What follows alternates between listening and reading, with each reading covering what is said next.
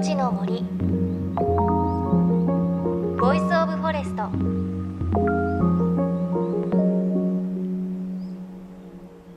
おはようございます。高橋真理恵です。1年で一番寒い時期なんですよね。寒中ということで私今朝早い番組をやっているのでだいたい3時ぐらいに起きるんですがまあ寒くて布団から出るのが辛いんですよね。皆さんもねそんな朝かと思うんですがちょっとシャキッと起きるために私やっていることがあってあの朝に楽しみを作っておくということをやっていてすごく些細ですが、まあ、朝食べたいものを置いておくとかあと見たいドラマを録画して朝見るとか楽しみを作っておくと起きるのがねそんなに億劫じゃないかなっていうのがあります。あと最近やっているのは朝起きるだいたい30分ぐらい前にタイマーで暖房をつけておくと全然目覚めが違うのでこれはすごくおすすめです。ね朝辛いなという方よかったら試してみてください。さあ JFN38 曲を結んでお送りします。命の森 Voice of Forest。この番組は鎮守の森のプロジェクトをはじめ全国に広がる植林活動や自然保護の取り組みにスポットを当てるプログラムです。各分野の森の賢人たちの声に耳を傾け森と共存する生き方を考えていきます。さあ今週は日本に古来から伝わる森の木を木材建築材として利用する優れた技術木組みのお話です。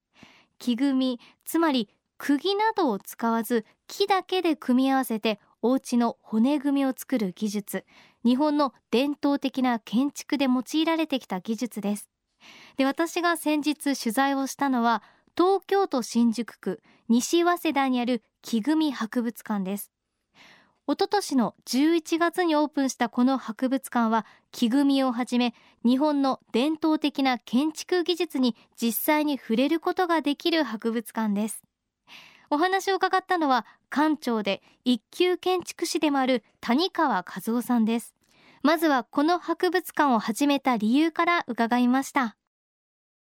初めて木組み博物館来たんですけれど入った瞬間に木のいい香りがして、はい、たくさん切り株だとかあと木組みが置いてあって、はい、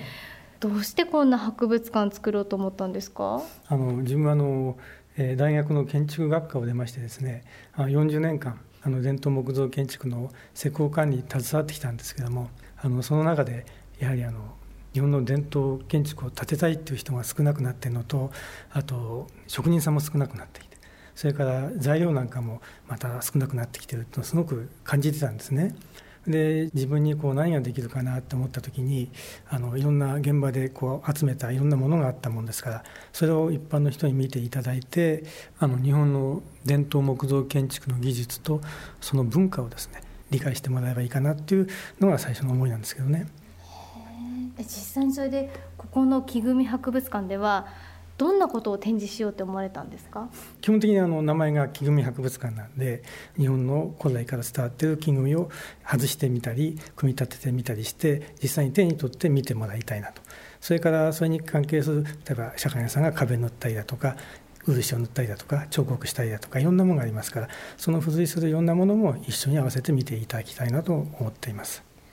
木組みっていうと私が簡単にこう思うのはこうなんていうか宮大工さんの技術でこう釘とか使わないで組んでいくものっていうざっくりとしたイメージしかないんですけどどういうものか説明していただいてもいいですか？1300年前にあの大陸から朝鮮半島経由で入ってきたものとかあるいは直接唐から入ってきたものが奈良のお寺とかいっぱいあるわけなんですけどね。それとは別にあの富山県の桜町というところの遺跡でですねあの4000年前のあの木組みが20年前に発見されたんですよ。縄文時代ですからそのやっぱりそのすごさっていうんですかね。あの日本人が古代から持ってきている、えー、そういう技術というのがもうそこからこうスタートしてるのかなとも思ったりしてるんですけどね。ですから外来から入ってきたものじゃなく日本の固有のね技術がもう4,000年前からあったんじゃないかなと思ってるんですけどね。え縄文時代に木組みの技術ってあったんですか、ええ。それはあの桜町遺跡の場合はその木の木組みがもうかなりな量たくさんあったんですよ木に花をあげたやつだとか木に掘ったやつだとかいろんなものが出てきてそれが今現在もですねある元になってるやつがかなりな部分あるんじゃないかって言われてるんですけどね。うん本当に縄文時代からその木組みの技術が日本にあったっていうのは驚きなんですよね。であのこちらあくまで日本の伝統的な建築とその技術を展示する博物館です。その中でも代表的で親しみやすい木組みを博物館の名前にしたということです。で展示されている木組みはおよそ40種類実際には4000種類ほどあるそうですであの展示されている40種類ほどの木組みの中に特に目を引く展示がありました今目の前にすごく大きな木組みの高さ何2メートルぐらいあります？2.3メートルなんですけど、ね、これは何ですか？これ薬師のですねあの三重の塔なんですけどね。三重の塔、薬師寺、うん、それの初層部分の一層目ですね。初層部分ですね。初層部分。うん、それの軒の下のマス組ってやつなんですけどね。はい、普通でしたら足場があってそれに登らないと見れないところがここは目の前に見えると。でなおかつこう触っていただけますんでね。触っていいんだ、うん、えこれ確認ですが、すごい複雑じゃないですか、はい、これ釘使ってない。です。へえ一歩も使ってないです。ですからちょっとこう揺すってもらうとねぐらぐらと触っていいですよ。なんとなくこう。あちょっとキシキシ言うというかす。ごいですね。もう複雑すぎてこの組み合わせ方が、うん、順番にね組んでいくとちゃんと仕上がるんですね順番に組んでいくんだ、これやっぱり。下から順番にですね。だからラジオですごい伝わりにくいんですけどものすごい複雑なレゴって感じです。あいい表現です で今私が見ているその木組みを作った八田さんという方。この八田さんという宮大工の棟梁なんですけどね、はい、あの西岡恒和さんというその有名な棟梁のところであの斎藤の工事がある時に携わった。西岡恒和さん、はいはどなたですか？あの法隆寺のですね宮大工ご存命？いやもう20年前に亡くなられちゃったんです、ええ、だから宮大工の神様みたいなもんですね、でその方がいろんなこう口伝ということで法隆寺の大工さんに伝わるねいろんなこの口伝があるんですよ、はい、でその中の色紙に書いたりする言葉でね、この遠組は木のくせ組人の心組っていうのをね西岡さんがよく遠組は木のくせ組、ね、人の心組。心組。どういうことですか？あの塔ですからいろんなね大宮だとかお寺だとか塔を建てますよね。そういうのを建てる時には木の癖を組まなくちゃいけない木っていうのはまっすぐな木じゃなくていろんなねじれてる木だといろいろありますよね。その木を右ばっかりねじれてる木を一緒に組んじゃった。らみんなに右ばっかりねじれてあの倒れちゃうから右がねじれてる木だったらこの左にねじれてる木を組んで作っていきなさい。でそれを作るにあたってはいろんな人がいますよね。大工さんだとかあの社会屋さんだと屋根屋さん。そういう人の心も組んであげないとできませんよってことなんです。すごい素敵な言葉ですね。でもそうやって、だから木の癖もそうだし人の心もそうだしそういうとこ組んで初めてできると。あとまだいっぱい10項目ぐらいあってですね。例えば木を使う時は木の山を山を買いとかね、うん、一本一本買うんじゃなくて山全体を買ってその生えてる方向で使いなさいと。南向いてる時は南向いたように建築材料になっても南向いて建てなさいとかそういうお話がいっぱいあるんですよ。みんなでも口伝えで口伝え、ね、後継者にななる人に教えるんですよ。それはあの後継者と決めた時みたいですよ。うん、そうやって口伝で伝えていくってすごいですよね。でこういった宮大工さんの技術や言葉や心を後世に伝えようと博物館を開いた館長の谷川さん。ご自身もかつて建築会社で神社仏閣の再建事業に関わってきたといいます。であの神社やお寺を再建するときに強度などをテストするために木組みの部分模型を作るそうなんですがそのテスト用の木組みの模型がこの博物館では展示されています。真ん中に大きい木組みがありますが丸い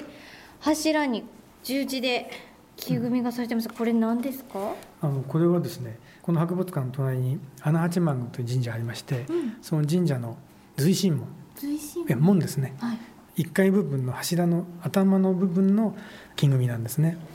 でこれはもう実物の大きさでですね柱の太さが直径30センチあります。あの滑り勾配って言ってですねこれこう斜めになってますよねこう組んであるところがとこう縦じゃなくて斜めに掘ってあるんですね。で上が広くて下が狭くなってるんですよね。で要するにあの滑って入っていくってえー、だから広いところからこうだんだん狭いところに入るから最後に入った時にはキュッとなるわけですね。動かなくなる。だから最初はこう揺れるけどグラグラしてるけどだんだんこう下に下ろしていくと狭くなるから、はい、快感。このキュッてなった感じすごいですね。動かない。これはねあの室町時代あたりに実際にあったやつをちょっと改良したやつなんですけどね。重要文化財だとか国宝をこう修理解体すると工事報告書っていうのを作るんですね。その中にいろんなのがあってそれがなんか1300と1500ぐらい種類あるらしいんですよ。金組がですね。その中の一つにこういうのがあったんですすごい。その昔々朝鮮半島からやってきた時よりも日本の宮大工さんがやっぱり組み方っていうのを増やしていってるんですか、ね、そうですね。だ最初の頃っていうのはあの材料もいっぱいあったんでその金組をがなくても組んでいけたようなところがあるんですけどね。だんだん今度材料が少なくなっていく時代であと建物大きくなっていくと材料を足さなくちゃいけない。で材料が細い材料だからしっかり組まなくちゃいけないっていうんで木組もいろいろ改良されていったであとはよく大工さんの力比べじゃないんですけど腕比べじゃないんですけどもこうやったらすごいんだぞとかねそういうのが絡み合ってすごいものになっていったんだと思うんですけどね。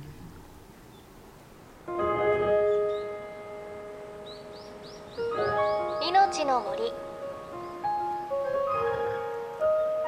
Voice of Forest「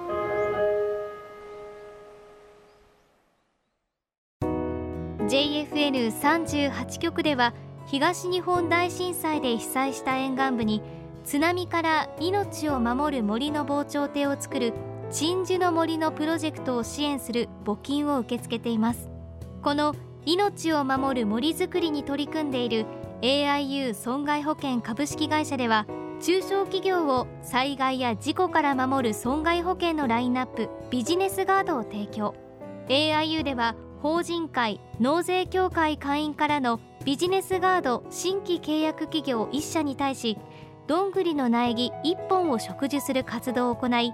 被災地の復興全国の防災減災に取り組んでいます。詳しくは番組のブログをご覧ください。命の森 Voice of Forest。今朝は東京新宿区西早稲田にある木組博物館からのレポートをお届けしました。いや木組博物館すごく楽しかったです。あの最後に穴八幡宮の門の木組みを体験したんですけれどすごく不思議なんですよね。あのバラバラにしてその組み立てる時にどんどんキュッキュッキュッキュッって木が組み合わさっていく感じが分かって最後がっちりはまると本当に動かなくってどんな揺れが来てもこれ大丈夫なんじゃないかなっていう感じがしました。で昔はこの骨組みが普通のお家でも使われてたということでああお家でもこういうのできるんだなってすごいなっていうのね初めて体験して分かりました。いやぜひね遊びに行ってほしいなと思いますが来週もこの木組博物館の続きをお伝えします。そして番組ではあなたの身近な森についてメッセージお待ちしています。メッセージは番組ウェブサイトからお寄せください。命の森 Voice of Forest。お相手は高橋真理恵でした。命の森。の森。 Voice of Forest。